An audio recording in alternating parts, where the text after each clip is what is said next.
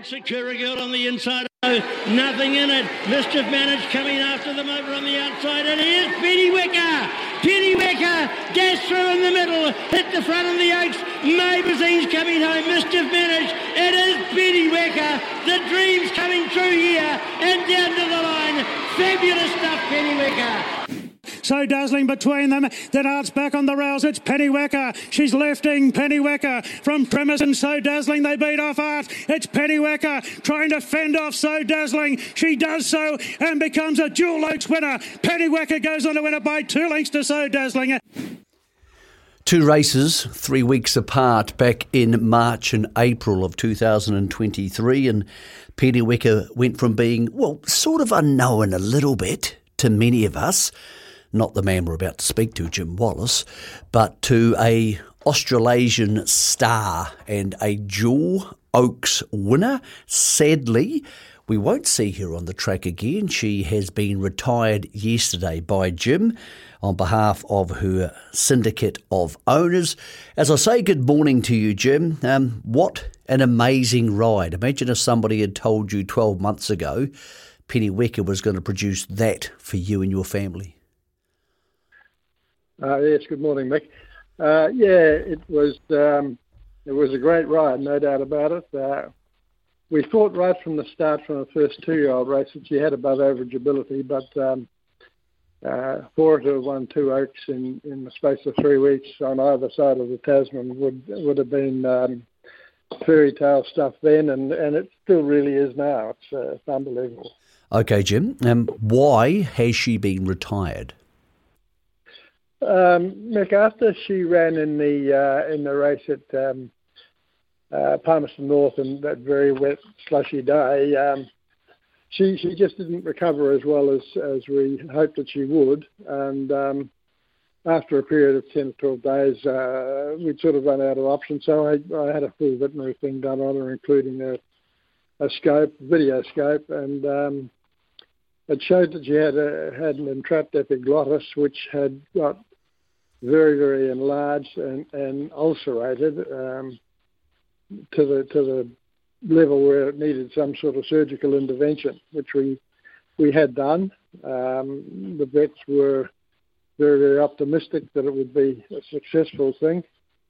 Um, unfortunately, it's proven to be not as successful as they and we would have liked, and um, so the the decision was made a couple of days ago to, to retire her. Okay, before we get to going back and talking about some of the emotion of those wins, what happens to a horse like her now she's retired? Because I presume it's too late in the season to breed to, so I take it she lets down. And does she let down for Jim Wallace to become her breeder, or does she let down to be going on an auction house or a private sale for somebody else to become her breeder? That's a very good question, Matt. Um, she's owned by myself and my brother. Um, we haven't yet had a conversation about this, but um, uh, you know we're uh, small breeders. Um, whether um, she's a mare that we can have running around in our paddock, or, or whether she's better off uh, somewhere else, that decision is yet to be made. And um, we'll have a discussion with that. Um, Les is away on holiday at the moment, but we'll have a discussion with that sometime in the new year, and um, we'll make a decision, and then we'll go from there. Jim, I suppose, look, it sounds easy. Sitting where I'm sitting, you think to yourself, of course you keep her, you play the big game, all that sort of stuff. But I suppose if you do keep her, you have to do her justice, and I would presume minimum that's sending her to a $50,000 stallion or a $100,000 stallion or even sending her across to the Hunter Valley where things get really expensive. And then, of course, if you have a crooked legged foal, you get nothing out of it. So, as somebody who's done this for a long time, it's a far more complicated and risky matrix of a decision you need to make with your brother than, than probably just the obvious one as we keep her and try and breed champions. Yeah, that, that's very true. That's um, it, it's in a different leagues, and uh, don't really used to operating. But um, uh, fortunately, we have access to very good advice, and um, and we'll sit down and we'll make a uh, considered decision on it in the passage of time. Uh, it's not something that we want to rush into. We want to be sure we get our, you know, ducks in a row, if you like, before we before we come to making the final decision. So it's just up in the air at the moment. Part of that very good advice is your son Michael, who's one of the most respected bloodstock agents, not just here but anywhere in the world. Uh, I saw recently Michael's had a bit of surgery. He's now the bionic man. He's got a he had his back pinned or something like that. Is is, is he up and about? Yeah, yeah. He's got a couple of rods in his back, and he he had back surgery when he was a young a young fellow at university years ago. Um, and and uh, he's had trouble off and on ever since, and got to the stage where uh, uh, where it needed to be uh, to be done properly. So uh, he's just recently had it done, and um, he's pretty chipper about it. It seems to have worked well, and he's uh, he seems to be getting around a lot better than he was. So that's that's good news. It is good news. Um, away from the racetrack performances, Jim of Pennyweka, it was a very special and incredibly trying time for your family. You had a couple of losses, um, uh, including, I think, your daughter-in-law. Um, around that time, and I know that, that racetrack success can never even remotely make up for those losses, but it must have been something special to have at least a day of distraction around that time for the family and to be able to get together around a horse like this when things were so tough. Yes, Mick, it was, uh, it was, was a very trying time. Um, David, uh, my son David's wife, had died three weeks before uh, hand, and, and we had scheduled a uh, memorial for her at, at home um, for the for the Friday before the Oaks, and uh, and then my mother died on the on the Thursday the Thursday night. So um, it was a it was a trying time, but um, uh, the celebration for Maddie's life was was a wonderful day. And um, then we all went off to the races on the on the Saturday. We had our family over from the United States. Michael was here, and and uh, our daughter and her husband and kids uh, came over from they live in Washington. So they were here, and uh, we all went off to the races, and, and Pennyweka certainly uh, helped to ease some of the pain, and um, it was it was a, it was a great time, a fantastic day, and I have to say the Wellington Racing Club were extremely good to the syndicate, and it's a large syndicate with 74 people um, who have become avid racing fans, and um, they had a fantastic day on that day, as you saw from the reaction in the birdcage after, afterwards. It was something I haven't seen on the racetrack in New Zealand before. Um, so yeah, it was great to be a part of it. Well, it was it was amazing to watch. It was amazing for us to be part of it too, Jim.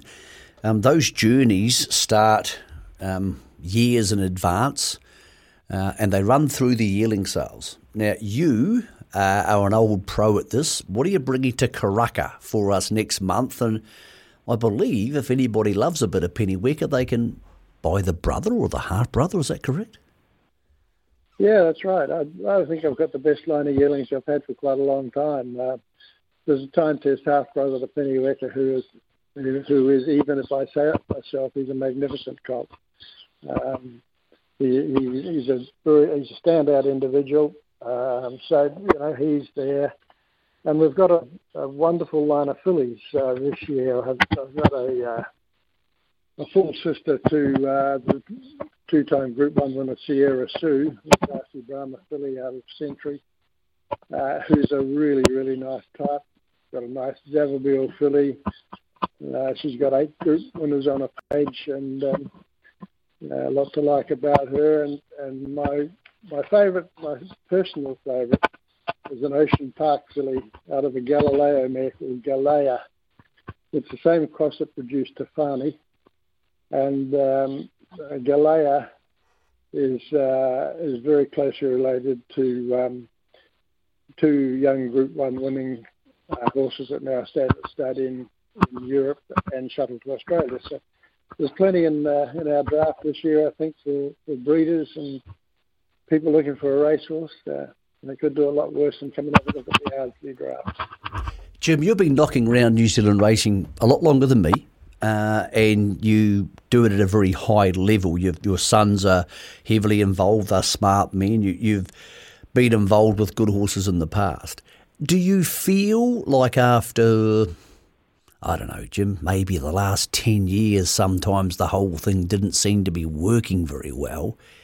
Do you feel like it's a new dawn? Do you feel like this whole Entain, Ellerslie thing, there's a lot of good stallions on the ground here at the moment.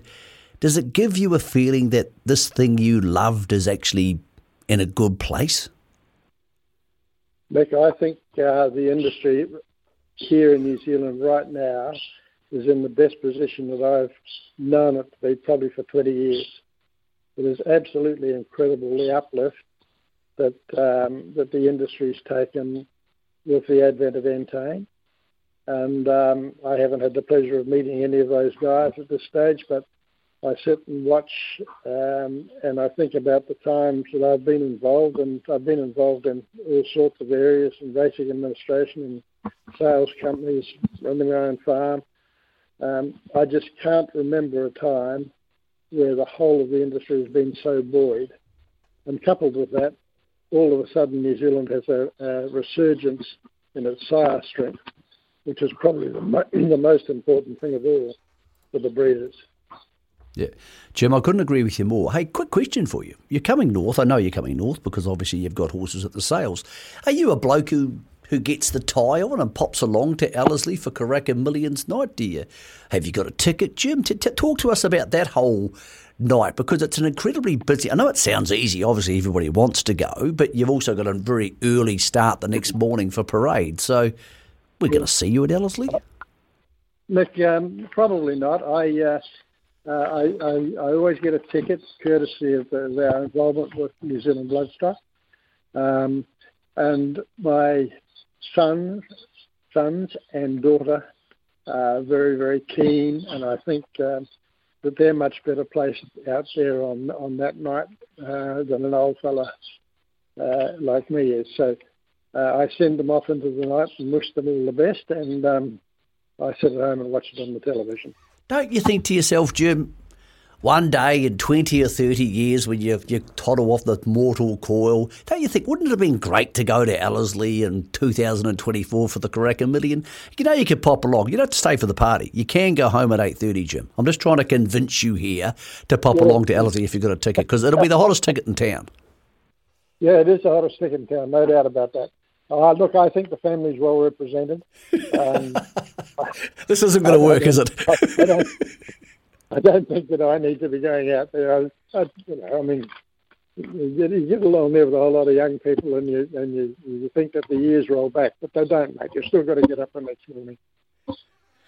Jim, sadly, I agree with you, but I will be going, mate. Um, thank you for the Pennyweka ride to you and the and the Pennyweka Syndicate. I know your sister pids all that together, and look, it's a wonderful stuff. It was a beautiful story, and look, I, I look forward to finding out where she does end up and which boyfriend she finds in 2024. I also look forward to seeing you at Karaka for the sales, mate. If not Ellerslie the night before. Yeah, I'll be at the sales, mate. We can be sure of that. You'll be working. Hey, Merry Christmas, Jim. Merry Christmas to you and to all your listeners. Thanks very much. It's Jim Wallace, good guy from a great family, and they were one of the great racing stories of 2023. Pennyweka retired yesterday after winning an Oaks both here and there under the most emotional of circumstances.